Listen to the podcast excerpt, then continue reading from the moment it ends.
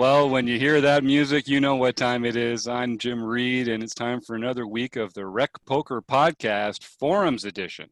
I'm so excited to be your host this week. You can find me at Bluffsterini in the home games and at Jim in the forums. And I'm just one of a few people that are very excited to be talking to you about poker strategy today.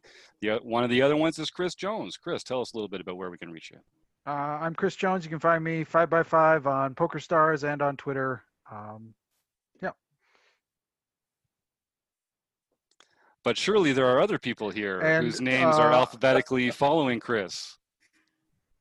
Yeah, Like John Somsky, for instance. I'm John Somsky. I'm Poker Geek MN uh, everywhere. I'm For Rob Wash.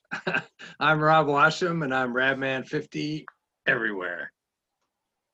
And I'm Taylor Moss. Uh, you can find me in the Rec Poker home game as Gopher Boy TJM or on Twitter as Taylor underscore Moss. The Running Aces Casino, which I have to get across here, one of our major sponsors, along with Learn Pro Poker and website AMP. You're welcome, Steve.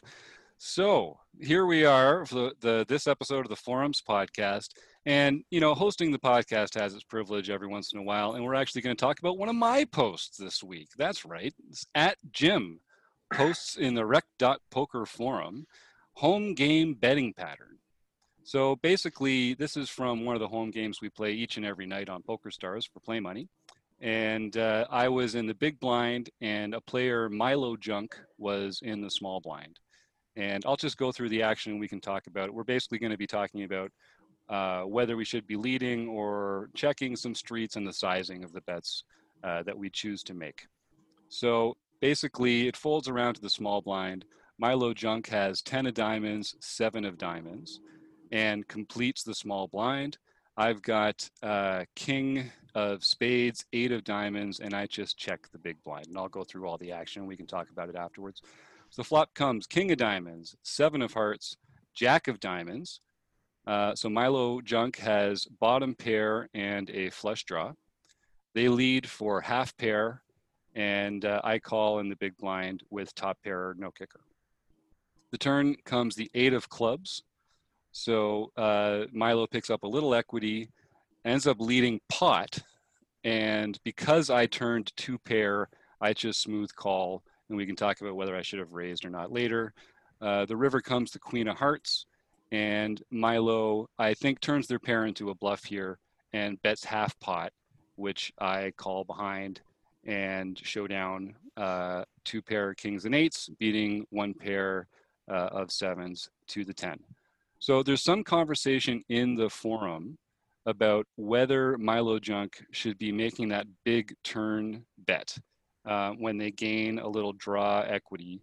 And um, so let's just talk about that a little bit. So at Jamel, at Patch Person, at Stringbender, and at 5 by 5 all lean in here and have something to say. Um, would anyone like to go first and talk about sort of what they might be thinking about, either in Milo Junk's position or in my position there? I know ranges are so wide when you get to this small blind completed, big blind check, that might affect some of our action. One one thing just to add, which I think uh, is good for context, is we're at the 5100 level, and um, you have about 3200, so we're about 32 uh, blinds effective. Yeah, Yeah. and just to to recap the hand a little bit too, from from Milo's perspective, uh, they complete uh, pre-flop, so it's shaping out to be a small, uh, you know, pot. Uh, they lead out quite large on the flop uh, when they hit bottom pair. They have bottom pair plus a flush draw. Uh, they get called. Uh, then on the turn with the eight of clubs coming in, they add in a little bit extra equity because now they can hit a gut shot uh, straight. Um, they again choose to lead for a very large sizing. And then in the river, when the queen comes, they miss all their draws and are stuck with bottom pair. Uh, and that's when they make the uh, half pot bet. Yeah, so some people were talking about maybe on the flop, uh, as played, it's a half pot lead.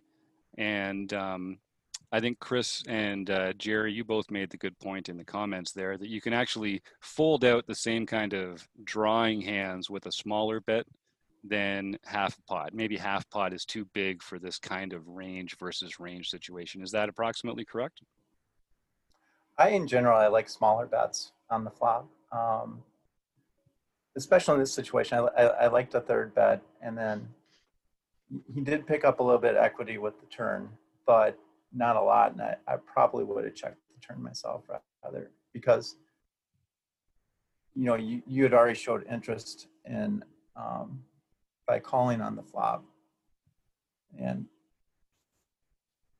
I, I, I guess I would have check check folded or check called the turn with his hand.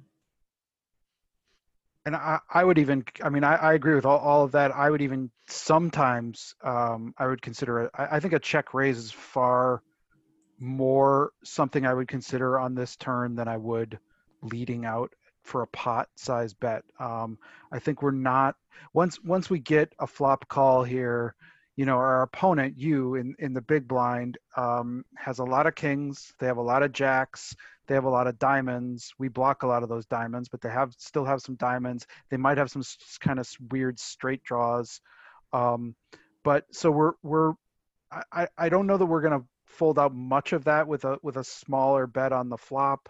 Um, and I still don't know that once that that eight doesn't really change a lot on this board. Um, you know the the uh, 10 9 gets there, but that's about it. That really that that card really changes. Um, and so I, I I really would prefer um, probably a, a check to hope to sort of check it through. I think this turn checks through a lot if we check. Um, but if it doesn't, um, it's it's a then a if I check raise, I think I can get somebody off a jack or a king a lot more easily than I can. I think a jack or a king is just going to be calling me um, every time, and pl- probably any better flush draw is going to be calling me as well. So I don't know what I'm what that large pot size bet is really accomplishing for me, other than maybe getting some of those weak straight draws to get get out and lose some of their equity. Yeah, because our opponent called the the flop, and we're now in this spot where we're on the turn. Not really that scary of a card came in, and we're trying to gain some fold equity. And it, it looks like how we're trying to gain fold equity is by increasing our bet sizing, which isn't always the correct thing to do, because our opponent showed willingness to play on the flop. Uh, we only had bottom pair. Uh, they were very passive pre-flop by just checking the big blind, but then when we, uh, I'm assuming, let out for half pot on the flop, they just called. Uh, so we're essentially uh, hoping that they have something like ace high, where they thought ace high might still be good, or um, some sort of draw that they're ready to give up on, like a queen ten or something like like that. Like those are very like specific hands that we're targeting, uh, trying to get to a to fold. And if that's the case, we don't need to go to a full pot size to get some of those hands to fold. Um, so it, it's like we're we're concerned about our opponent's hand, and the action that we took was to just increase our bet sizing to try and make it more likely that they were going to fold. And that's usually not the approach that you want to be taking. Now, um, someone asked if in my position I'd consider raising the turn there with two pair, and I think because it's such a big bet, it's pretty polarized. It should be anyway. So I think raising would be a mistake because you're only ever going to get called by hands that have you beat. So um, I think that I think as played, that's the right play there. Um, so what what would you do if you were in this position with Milo Junk and you had seven seven? So you flopped uh, a set on that on that flush draw board, and then that turn comes in. Um, are we in a position here where we're trying to play the flop and the turn the same way with seven seven and with ten seven of diamonds? Is that is that something that you guys would have be the case no matter what your hand was there? If if I flopped a set, I think I'm raising his his uh, betting. Oh, sorry, sorry. I mean, if uh, if Milo had uh, flopped the set, so he's, he, Oh, it's I'm his it's his first action because because he's playing he's playing. I feel like he's basically playing his flush draw here. Like I almost Yeah. feel like he's not really playing his pair for showdown value. I think he's mostly like essentially playing a semi bluff. That, that that's the way I when I saw the bet sizing, I thought this is a series of semi bluff bets that don't get there. And if that turn bet, you know, if that if that diamond comes in on the river, then he's in a much better position. But when it doesn't, he's in this spot where he's like, okay, well now my only way to win the hand is with a bluff, um, because he, it- yeah, take a Terry. I, I was just gonna say, if, if he had flopped a set of sevens, I think, I think that turn bet of his is, is too large uh, because I'd want a value bet. I wouldn't want, I, I would want to be charging some made hand that you have and not be so much afraid of the flush draw at that point, just making sure I didn't give correct pot odds on my bet out on the turn. Mhm. For a call, for a flush draw, but otherwise get some value rather than pushing you out of the pot. Chris, you look like you want to jump in there. I, I, I may st- I may still with a um with a set there of set of sevens I may still be checking uh, with the intention of check raising. Um, Right. I feel like this is a really um be and and I, I'm doing that um, in particular because we are pretty short stacked. Um, we don't there's not we don't need a lot of bets to go into this to get um, stacks in, and so if I want to get stacks in, I can I I pretty much can um, you know with a with a little bit more aggression. And i feel like a check raise is going to accomplish that even more. Because like basically when you call that when you call that flop um, you know uh, if i bet if i bet like i can bet half pot there and then try to try, try to get stacks in on the river. Um, and that's another potential approach but i, I kind of like the check raise uh, a little bit better. And if i if i need to i can uh, get that value on the river You know, the, that's the, that's the only thing I think about is lose. I- I'm if I'm in that spot in the big blind, a lot of times I'm gonna after you show that stab initially at the pot uh, on the flop, I'm probably gonna check back, Mhm. and then I don't know if you get as much value in your hand by Yeah. betting out the river. But Yeah. Yeah, that that was the exact point that I was going to bring up is that our opponent really hasn't shown any sort of aggression action aggressive action. So uh banking on a check raise or trying to go for a check raise in this spot um, isn't like the typical plan of action as when you're in the small blind and you flop a set typically someone from you know mid position late position early position someone that's got position on you uh, has taken some sort of aggression aggressive action. Pre-flop there was no aggressive actions Right. here. So it, it's a little bit more likely that we just see that check behind. Um, so i i'm on board of you know if i'm going to be betting here i probably want to be betting half pot again uh, where i'm doing that with some top pair hands uh, some really strong hands like sets and then some draws that i have which potentially include diamonds or straight draws. Um, i'm probably not going for a check raise here just given how it it all played out pre-flop I mean, I'll and and I, that that all makes sense to me too. Like, um, but I do find these blind versus blind um, scenarios are the ones where I think that this is actually, you know, one of the we've talked a long time ago about completing from the small blind, um, and one of the reasons I like doing that um, is because I think it opens up these opportunities, and I think people in big blind scenarios when it's uh, blind versus blind and it's just been completed and there's been no sort of uh, action taken and then there's a check to them. I think a lot of people see that as open license to okay this is my pot now. Um, and i think people are willing to bet more in those scenarios than they are if this was uh, any kind of open and call you know and open and defend from the if this was if i had opened from the button i would never do that. Um, but with that that blind versus blind scenario i feel like you you're you have more license to do this sometimes I Especially really- the person that you're playing against is named Bluff Starina, right? Yeah, a good point. I mean, this is sort of an opponent model question, isn't it? I mean, the question is is this opponent going to be the kind of foe who bluffs in position when you check the turn? Um, you know, I mean, I probably am in this case.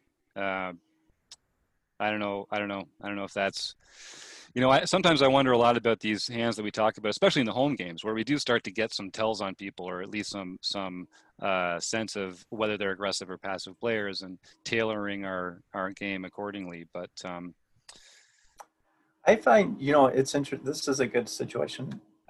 For me, this is one of the more challenging things I find in poker is playing heads up when it's blind versus blind. You're in the small blind and it folds around.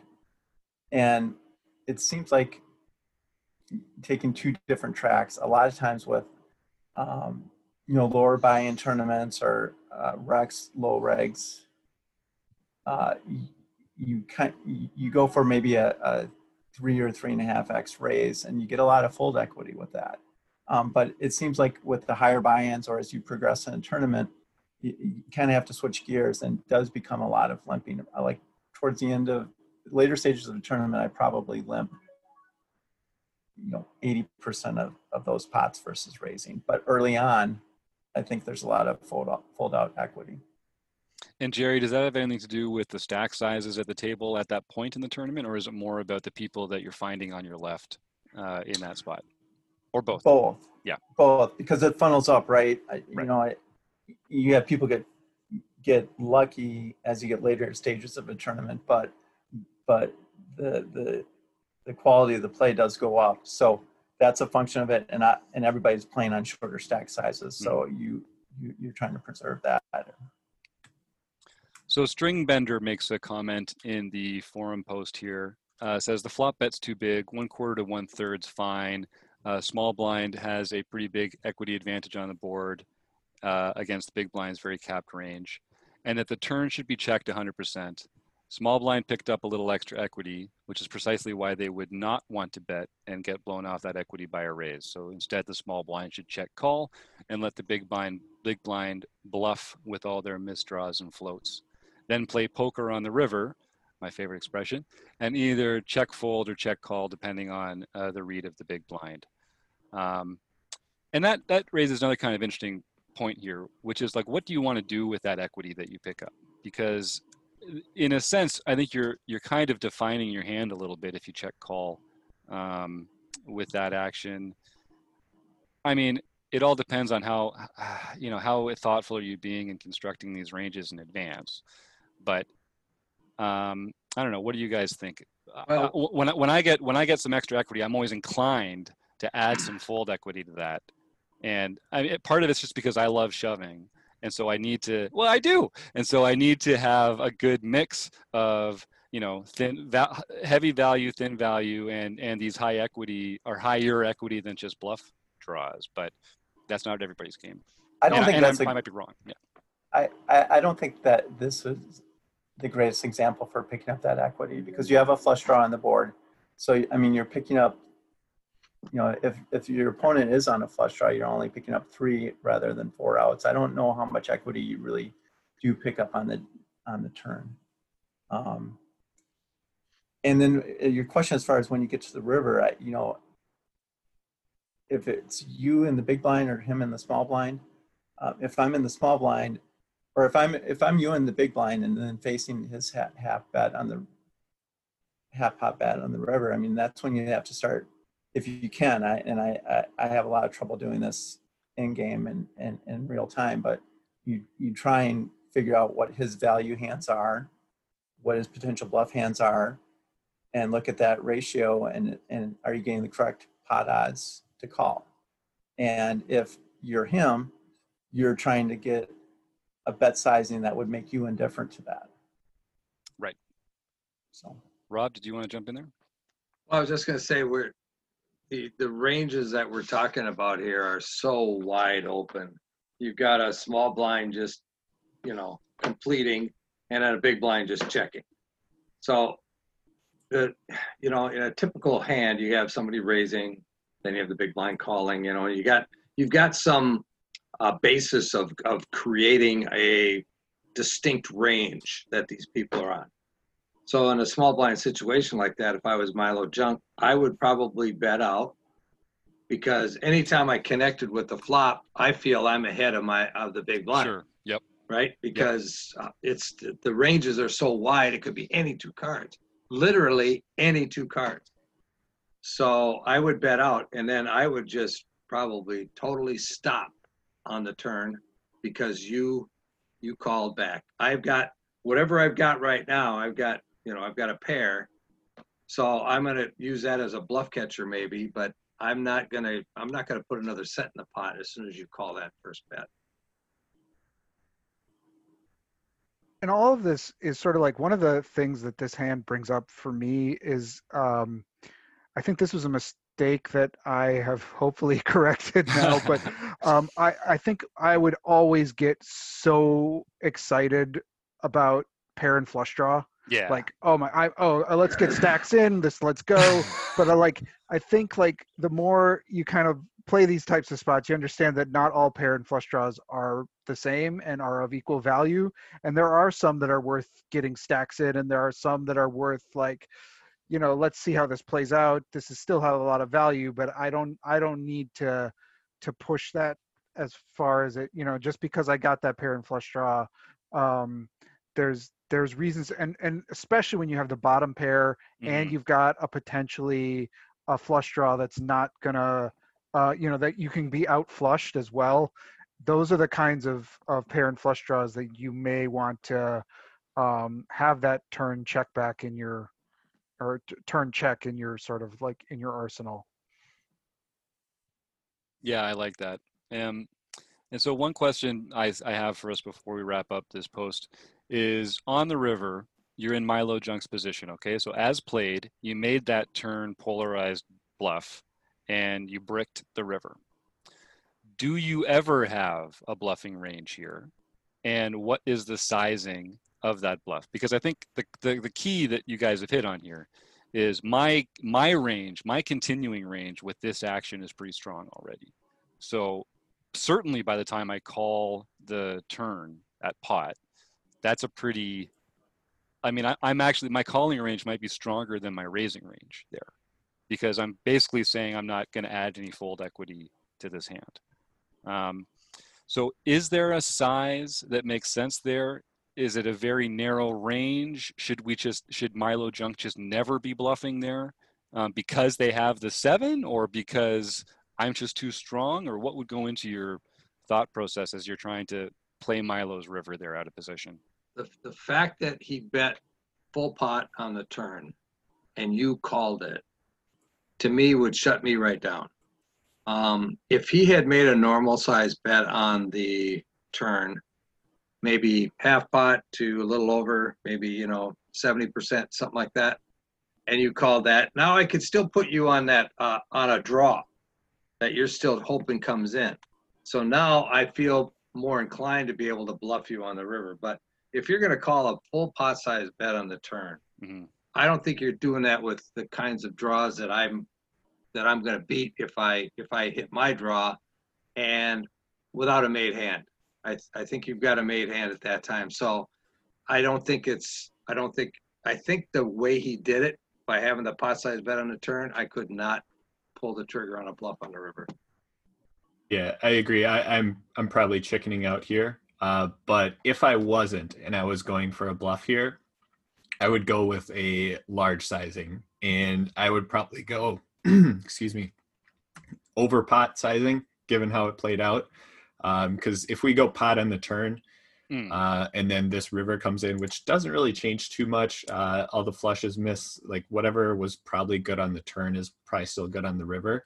Uh, so if I have something like a set, uh, or I turned the straight, or you know one of those like types of strong hands, and my opponent has already shown the willingness to call a pot size bet. Well, guess what? Now I'm ratcheting it up even more. I'm going, you know, one and a half pot. I don't know what effective stack size is here, but it might just be an all in here. Mhm. Um, so if I am bluffing, I probably want to keep up with that same sizing. So if I choose to bluff, it might be like an all-in sizing here. And I mean, I'll tell you, in in real time, when I when the when I when the turn came and I turned two pair and saw the pot size bet, I remember thinking, boy, how would I proceed here if I had not turned that second pair? Because honestly, you know, half pot, full pot, even being in position, I'm not like loving life at getting in there with top pair eight kicker. Um, even blind versus blind. One of the things about blind versus blind is there's so many of these two pair combos out there that you can't really track. As as Rob's saying, you don't get to define the ranges as much. Um, but I'll I'll tell you, I mean, I was not convinced that I was going to be ahead 100% of the time there. Um, so yeah, I don't know. I don't know. It feels like feels like. Is there a different play they could have made on the turn? Like maybe a bigger bet on the turn, it, it, if they know they're not gonna be aggressive on bricks on the river. um, or a smaller one if they are considering it, or it's just a tricky spot. Poker's hard. Any any Well, last one of, one of the things on this one, his bet on the turn would have folded out most one pair hands. Yeah, And the fact that you gained that two, you got all of a sudden you're, you, you got, you turn two pair. So all of a sudden you have a hand that actually can call that bet. So in norm, you know, what, 70% of the time, that's not going to happen, right? mhm, seventy percent of the time he's gonna he's gonna win the pot right there with that full pot bet. So the thing the, the the thing is though because he didn't win it there, that's when you need to shut down on the river. yeah, yeah, that makes sense to me. That, that what it what it tells you about my continuing range Exactly. is that I'm not folding. Yep. Period. To to a half size bet, Chris. Right. And that's why I, if if if we had checked this turn and it had checked through, I'm far more likely to think my seven is still good on this Mhm. river, and I am then going to be potentially check calling because then I'm going to put you on some potentially some diamonds, some some other kinds of uh, things, some some of the missed uh, straight kind of hands. You know, I, I those are the the on that river. I'm much more likely to maybe uh, check call uh, on a river on this river but you know that's still I, i'm probably still just giving up but then i don't I, I there's not as much chips in this pot. I don't think this this hand deserves from our 10-7 perspective to have that many chips in the pot um and so like as we keep pushing this um and and we do have the 10 which is kind of nice uh in terms of like some of the straight you know possibilities Yep. so i can see maybe convincing myself a bluff is okay but i would only want to really bluff on that river um uh, rather than on the turn Cool. All right. Well, any other thoughts or before we wrap it up? All right. Thanks, guys. Well, I'd like to thank Jamel and uh, Stringbender for their contribution into the post. I'd like to thank our sponsors, the one and only Running Aces, Learn Pro, Learn Pro Poker, and Website Amp. Thank you to the panel, and we will see all y'all next Saturday. Thanks, folks.